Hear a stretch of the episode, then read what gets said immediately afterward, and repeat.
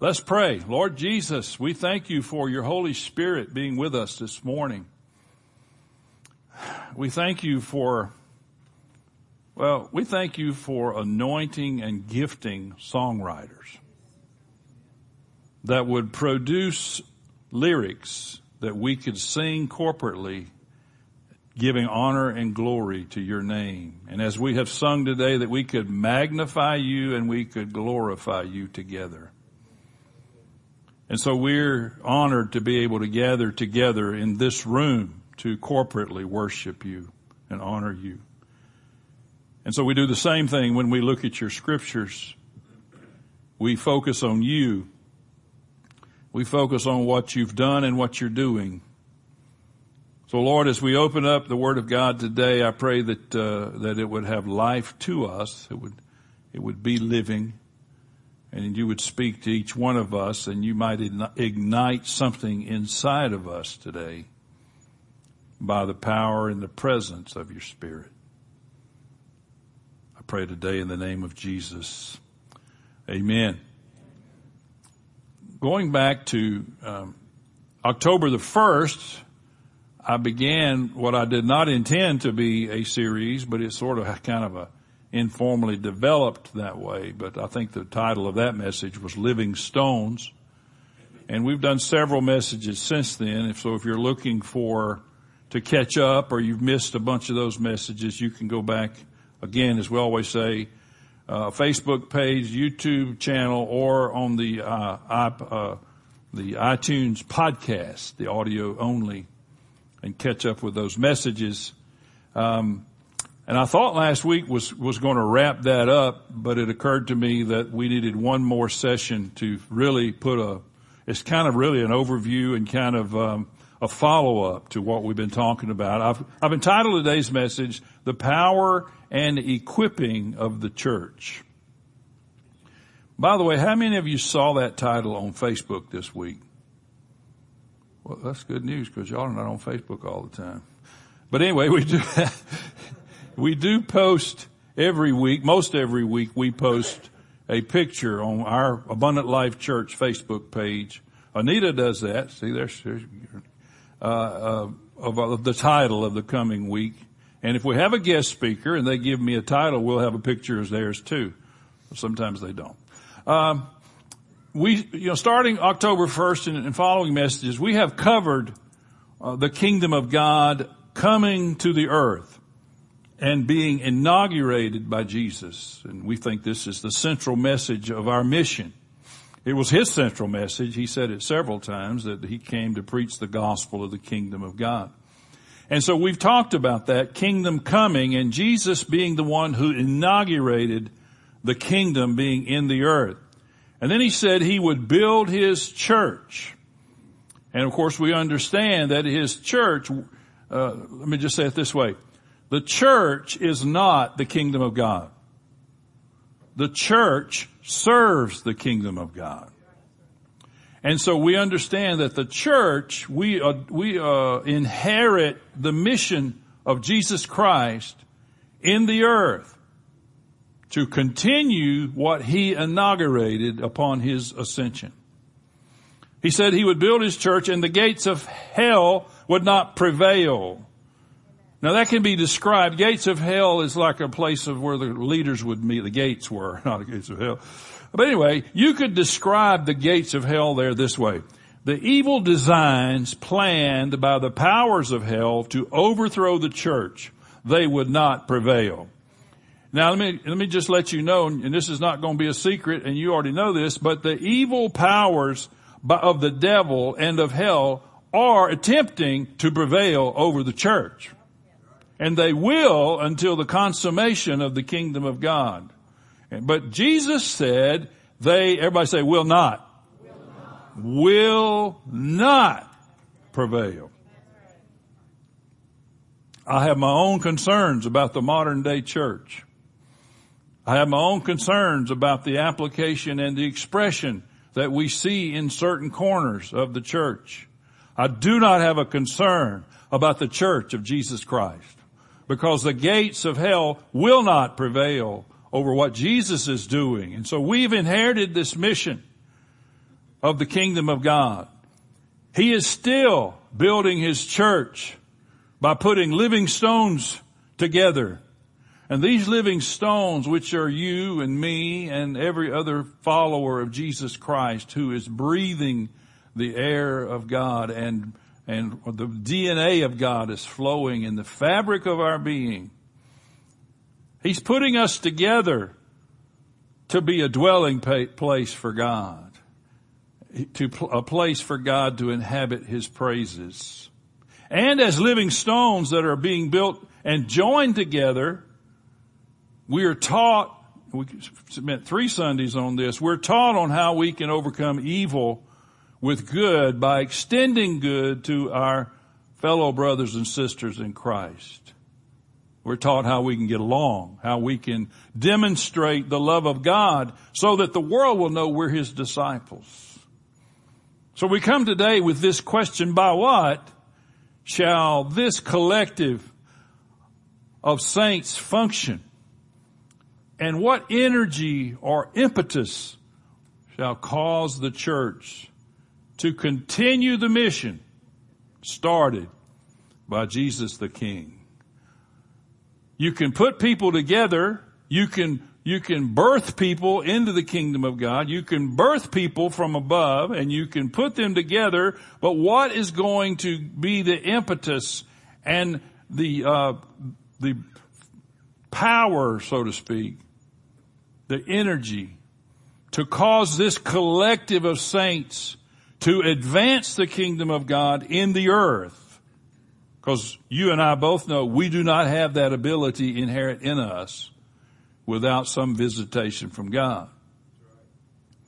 Well, Jesus tells us that in Acts chapter 1. If you turn to Acts chapter 1, we're going to just read the first 11 verses.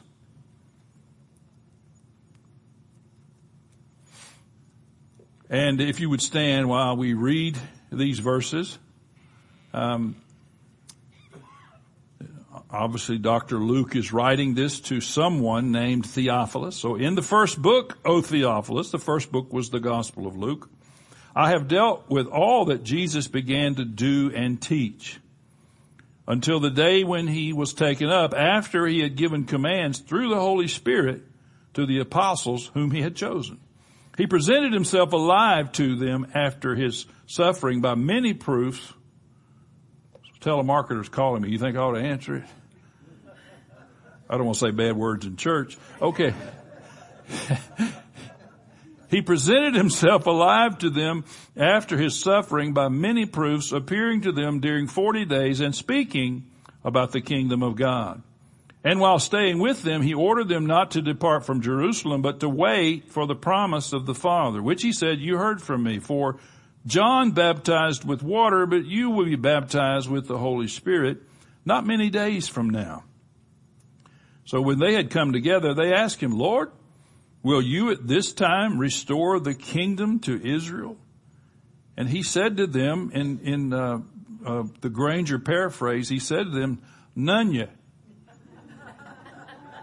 Y'all know what that is, don't you? None your business. He said, it is not for you to know times or seasons that the Father has fixed by his own authority. But here's the important part. But you will receive power when the Holy Spirit has come upon you. And you will be my witnesses in Jerusalem and in all Judea and Samaria and to the end of the earth. And when he had said these things, as they were looking on, he was lifted up and a cloud took him out of their sight.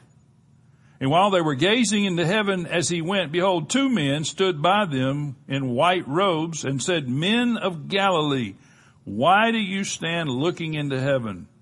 This Jesus who was taken up from you into heaven will come in the same way as you saw him go into heaven. You can be seated.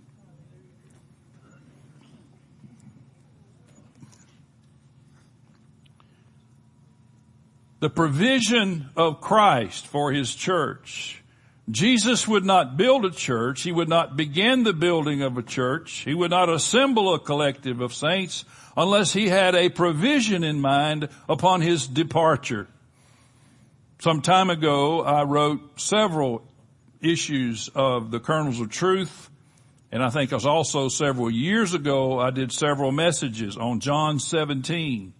If you read John 17 carefully, you will see uh, him basically saying, "This is what I've done. I'm leaving. and now I'm leaving it with them." And of course, he did it in the hearing of the disciples. They could hear everything that he was saying and praying. But he he he uh, provided for us. He continues to provide for us, and he says in he says, "I will ask the Father, and He will send the Helper." Now, notice I just happened. This is just a side note, but it's a gr- really good side note. Notice in that in that statement that Jesus said, "I will ask the Father, and He will send the Helper." Notice what I have italicized. I, which is Jesus the Son, the Father, and the Helper, which is the Holy Spirit.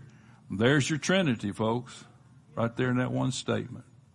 And so he's basically saying, Godhead three in one is going to provide for you. I will send you a helper. Some of your versions there will say comforter. And then he said this statement. He said, I'll send you another helper, indicating they already had a helper. Who was their helper? Jesus Christ. He was their helper. But he was leaving. He was leaving, going back to heaven to assume his rightful place at the right hand of the Father. But I'll send you another helper, and here's what we really like about that.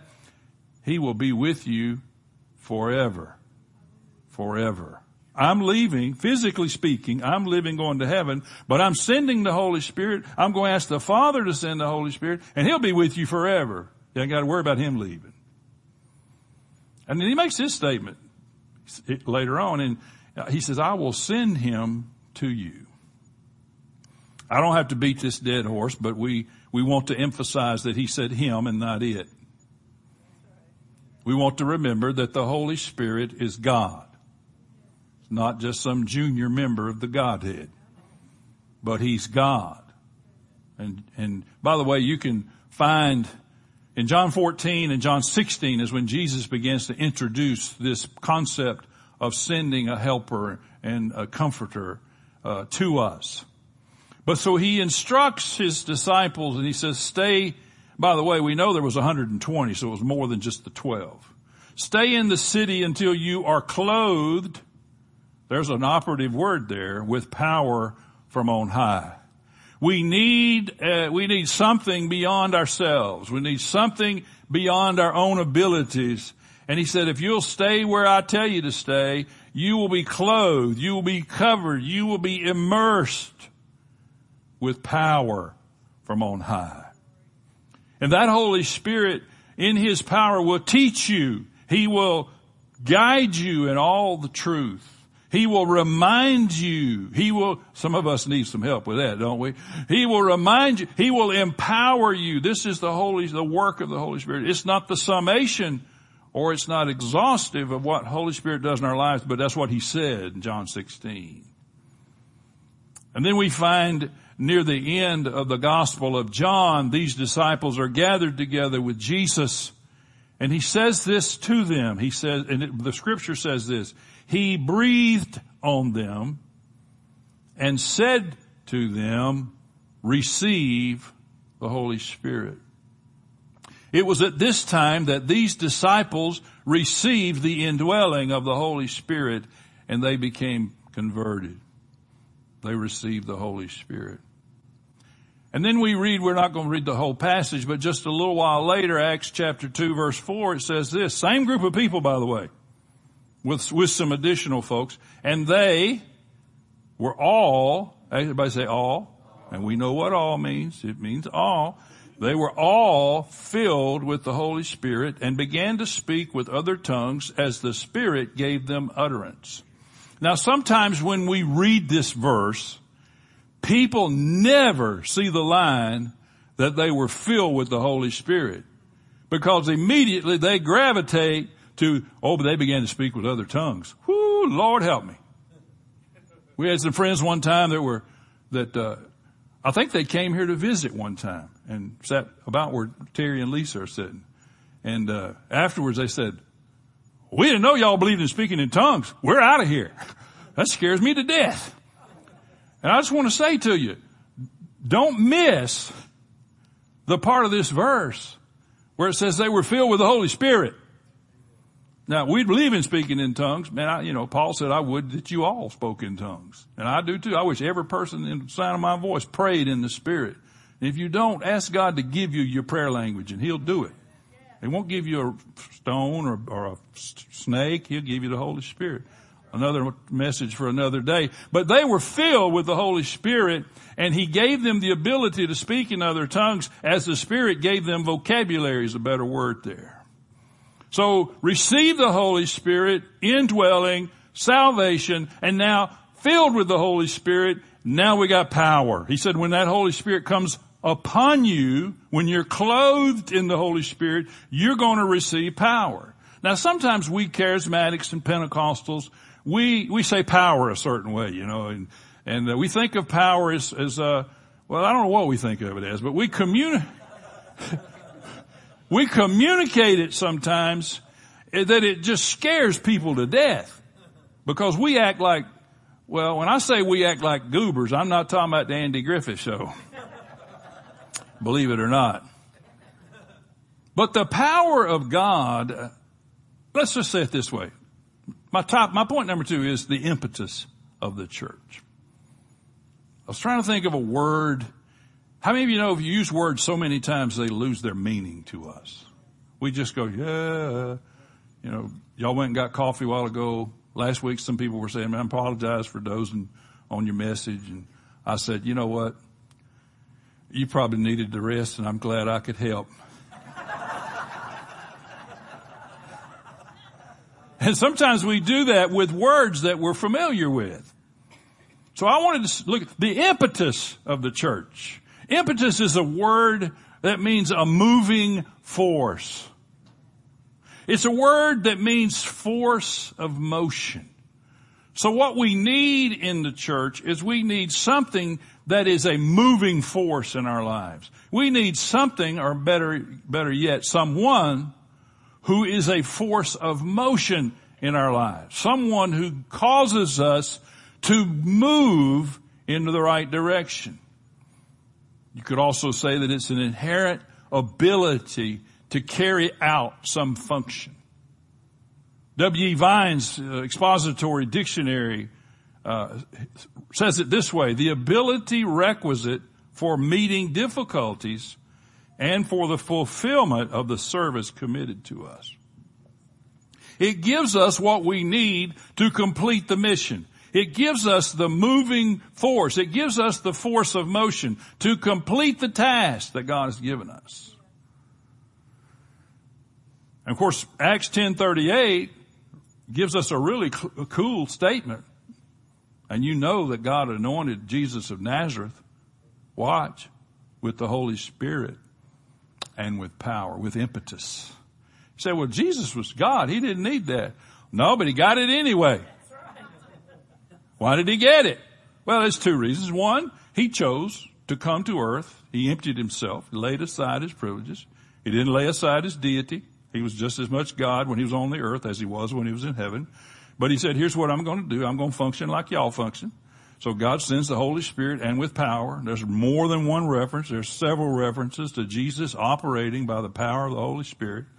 And then this is one, this is just as clear as you can get that God anointed him with, with the Holy Spirit and with power. He had the impetus that he needed. And the other reason that he did that, of course, was to set the example for you and me. How are we going to operate when God gives us the Holy Spirit and anoints us with power? The church in that receives in Acts 1-8 the impetus to be his witnesses. The church receives the impetus. And of course, uh, if you've been around very long at all, you've heard people talk about the word there, dunamis. And, you know, for years, and people still do talk about, you know, that's where we get our word dynamite. And they, okay, the Holy Spirit's going to blow me up then. I mean, but it, it's really just, it's really just gives us the ability in the, in the context of verse 8 to speak with boldness. To speak with the ability to say what, now boldness, by the way, is not rudeness. We think to be bold, we got to be rude. You don't have to be. You know, you can, you can, uh, did I do a video this week on Colossians 4 on having your speech seasoned with grace? Of course, none of you watched it, so, uh, uh, Acts 4.33 says it this way, and with great power, great impetus, great dunamis, the apostles were giving their testimony to the resurrection of the Lord Jesus Christ. How were they giving their testimony? With great power, with great impetus. Now, these were the apostles. Now we know that the original 12 apostles were not anything to write home about. I mean, they were a motley crew. I mean, you got two guys begging to sit at the right hand of Jesus and they send their mama to ask. And you got another guy stealing from the, from the till.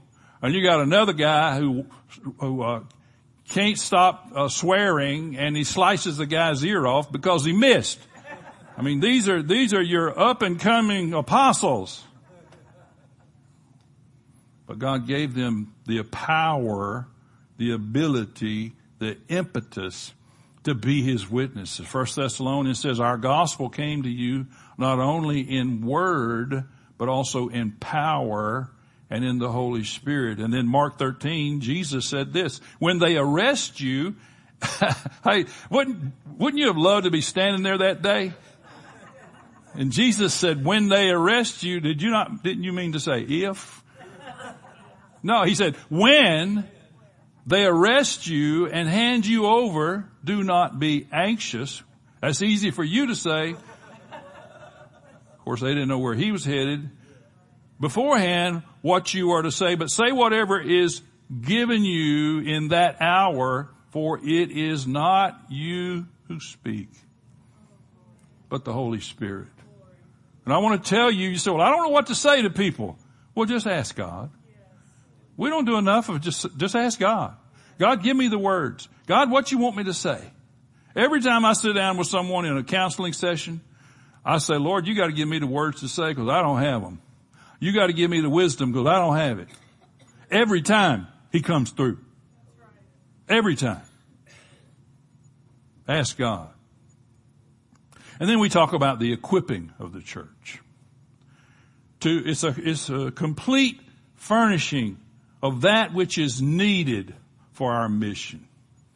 We have the impetus by the power and the visitation of the Holy Spirit, and we have the equipping that furnishes us or equips us for what we need to do. This all, always starts and ends with the equipping scriptures.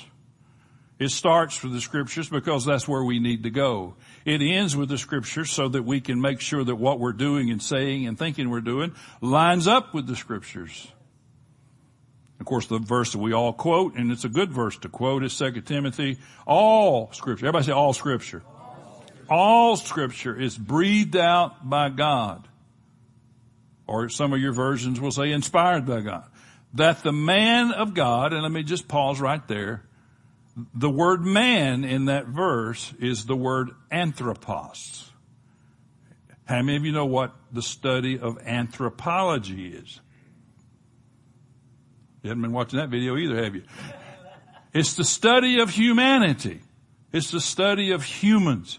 What's my point?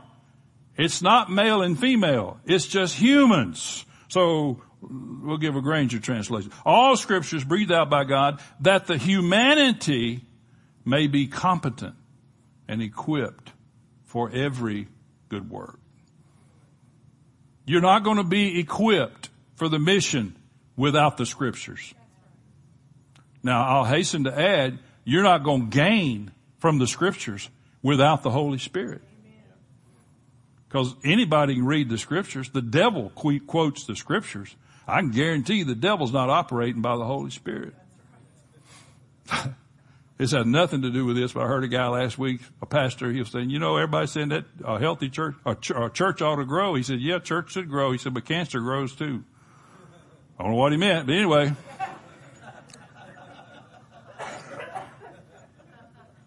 The scriptures that are God breathed equip us and make us competent for every good work. Now the word there equipped, and you might have heard me say this before, it's a, the, the Greek word that, that uh, Paul writes to Timothy is a word that describes uh, a wagon, the use of a wagon or a rescue boat, which was completely outfitted for rescue. You know, there's someone stranded on, out in, in where we grew up on the Gulf of Mexico. And so someone needs to go rescue them. And so you get a rescue boat and you say, well, here's what we need. We need this. We need some food. We need some water. We need some blankets. You get everything you need to rescue those folks and you put it in that boat and you take off. The scriptures give you everything you need by the work of the Holy Spirit to go rescue people from the, the uh, bondage of sin. Well, you should have got excited about that. Remember when I said earlier, He, the Holy Spirit, will guide you into all truth. If you'll study the scriptures not to become a, a spiritual egghead, but if you'll study the scriptures asking the Holy Spirit to teach you all truth and guide you in all truth, you will be surprised at what God does in you and through you. Now, if you just want to impress somebody by quoting scriptures to them, that's not a bad thing, but this is better. And the Holy Spirit, when we talk about equipping us, the Holy Spirit manifests Himself through the gifts to the body of Christ. And we need the gifts. We need the, we need what the Holy Spirit gives us. So here we are, you know, a bunch of, it's a, we've got a, a supernatural mission. When you think about uh, going into the kingdom of darkness and rescuing souls from the kingdom of darkness into the kingdom of light, that is a supernatural mission. There's no, no amount of education that any of us can gain that will allow us to do that. Now education will help you in that, but it's not going to allow you to do it except that you have some kind of a supernatural help. It's a supernatural mission but we're, we have natural ability. Something's got to give. Well, it is. It's the Holy Spirit who gives. And gives us a supernatural ability. Now, supernatural does not have to be spooky. It does not have to be spectacular. It does not have to be weird. I know y'all don't know anybody weird, but I know people who are weird under the name of the Holy Spirit. I mean, a guy told me one time when I was a teenager, he said, man, I was in church last night and the Holy Spirit grabbed me and threw me against the wall. I thought, well, I hope I never meet that spirit. And I, it probably was a spirit that threw him against the wall, but it wasn't holy. That's not, we don't have to be weird. It's, it's ability. It's impetus. It's, it's uh, taking one foot, putting in front of the other. It's the, it's the operation of the gifts by the Spirit and through the Spirit. Y'all get that. Uh, I, am not going to cover these. Uh, I think in 2018 or something, I did a whole series on the gifts of the Spirit. And we started with what we call leadership gifts, which is in Ephesians 4, apostle, prophet, evangelist, pastor, and teacher that God gives to the church. And this, these five, some people call them fivefold ministry. Their responsibility is to equip God's people to do His work and build up the church, the body of Christ. I think we have long since gotten beyond the idea that the apostles and the prophets and the evangelists and the pastors and the teachers do all the work. I, I think we're long past that. That that those five ministries are to equip the saints for the work. Um, and I've said this several times, and it's absolutely true. There is far more people doing the work of the kingdom and doing the work of God out in the world, far more people doing it that are not clergy. A small minority of people uh, that are clergy are doing the work of the ministry. And by the way, we are called, I'm, I'm a pastor and maybe other things you want to call me, but, uh, I, I do the work of the ministry too, but we all need to be equipped. And God gives us these leadership gifts. And some have, some other gifts, some have labeled them functioning gifts. There are, this is not an exhaustive list, but you can find this, I think, in Romans 12. But anyway, serving, teaching, encouraging, generous contribution. Did you know giving of your finances can be a gift of the Holy Spirit? Leadership, acts of mercy, and there are others, but you see where that's headed. And these are what we call functioning gifts and, and they're, by the way, they're the Holy Spirit. They're just as much the Holy Spirit as the gift of healing. I know this is not as spectacular and I know we're not going to get on TBN. Of course, they're never going to let me on there anyway, but but they're but they're the they're they're the manifestation of the Holy Spirit. I'm gonna come back to that. I've said it several times. And then there's what we call the dynamic gifts, the ones that everybody's after.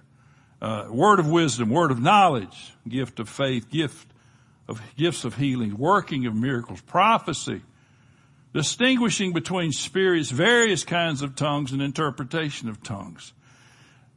Now, these gifts should operate in the church, but I want to tell you that I don't think God gave them to us just so we can impress one another in a meeting.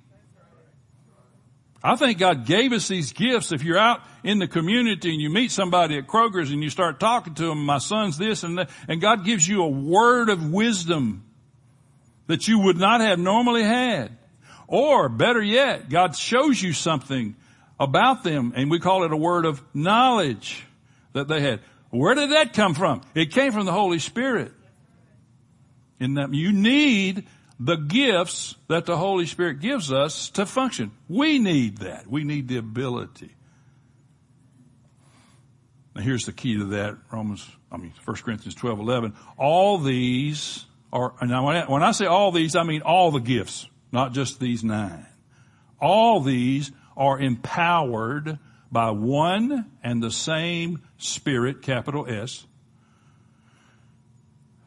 who apportions to each one individually, here's your three words, as he wills. Now I dealt with this when we taught on the gifts, but, but especially these nine dynamic gifts, I don't think people walk around, you know, hey, he's got the gift of healing.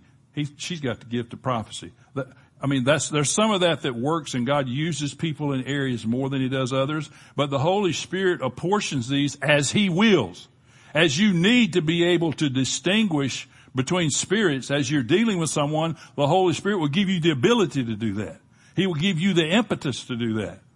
You say, well, how can I get it? Ask God.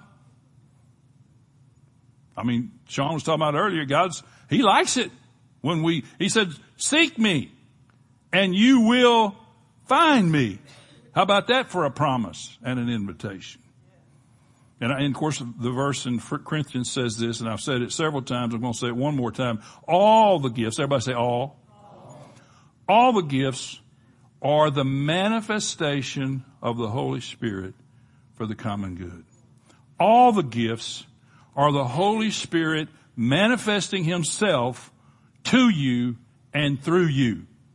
And so whatever gift that you might find, by the way, the function gifts I think are different. I think that people have, people have a gift of encouragement and that's their gift and they've got it all the time. And I think the gift of mercy and so forth, I think that you have those. And I, you know people, I know people, when we read that list, you say, well, yeah, that person's an encourager.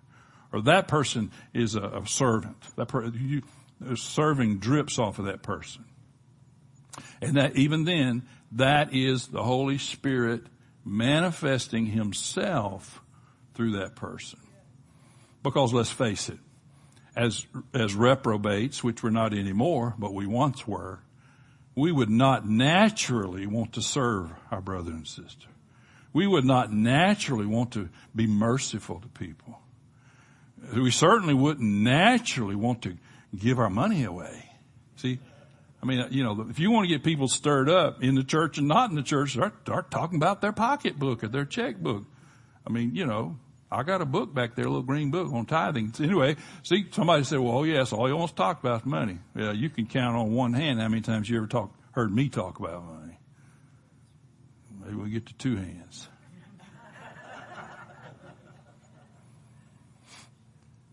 Watch this. Again, this is Jesus reading from Isaiah uh, 61 of himself, the Spirit of the Lord is upon me. Upon me. After the Holy Spirit comes upon you, you receive impetus, ability. Spirit of the Lord is upon me because he has anointed me to proclaim. I know, I know my wife's thinking that me is not capitalized and I have to get that straightened out. He has anointed me to proclaim good news to the poor. He has sent me to proclaim liberty to the captives and recovering of sight to the blind, to set at liberty those who are oppressed. The Spirit of the Lord was upon Jesus, is upon Jesus to, to pr- preach the gospel, the good news. And here's what we need to remember. And also his church. The Spirit of the Lord is upon his church. Because what? He's the head. The church is his body. And the Spirit of the Lord is upon us to preach the gospel, to share the good news, to extend the kingdom of God one person at a time to those around us. You don't have to be a scholar. You don't have to be a theologian. You don't even have to have a bunch of scripture memorized. All of that's good, but you don't have to have that to be able to tell somebody where the food is. A hungry, a hungry person telling somebody else where the food is. A thirsty person telling someone else where the water is. That's what, you know, it's like the blind guy. I don't know about all that stuff you're trying to say about that guy. All the things you're accusing him of. Only thing I know is I was blind and now I can see. And that's, that's really all you need. But you can't even do that without the impetus of the Holy Spirit. Cause it'll fall on deaf ears and it'll fall to the ground like lead words, L-E-A-D words. And then Paul finishes up uh, his letter to the Second Corinthians this way. May the grace of the Lord Jesus Christ, the love of God, and the fellowship of the Holy Spirit be with you all. Grace of the Lord Jesus, love of God, fellowship of the Holy Spirit. We call that a Trinitarian, and we, I think it's the only Trinitarian benediction in the scriptures of Apostle Paul. By the grace that we experience through Jesus, we know the love of God. John 3.16, for God so loved that he gave. We experience grace through Jesus and we know the love of God and our communion or our fellowship with God and God's people is given by the Holy Spirit. Given by the, that was, by the way, I thought I had a slide, but that's 2 Corinthians 13, 14. We see the entirety of what God's doing with us in that verse. And of course, once again, we see the Trinity in that verse. We see the Father, the Son, and the Holy Spirit. As we, as we give ourselves to the mission of God. And by the way, nobody has to do it all. By the way, no one can do it all. And you look around and it's easy to get intimidated when you hear what people are doing for Christ. It's easy to say, well, man, my little old peanut contribution can't mean a thing. I want to tell you that it means a lot. It means a lot. Ask God to give you the words. Ask God to continually fill you with the Holy Spirit. Ask God to continually endue you with power from on high, to give you that impetus Ask God in every circumstance that you find yourself, ask God to give you the ability and the words to say and the thing to do. And He will. He will. I promise you.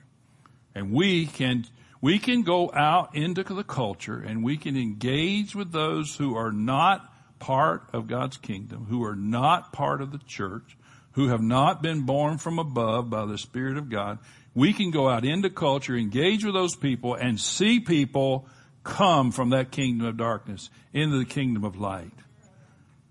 We can do it. You can do it. I know you believe that. Stand with me.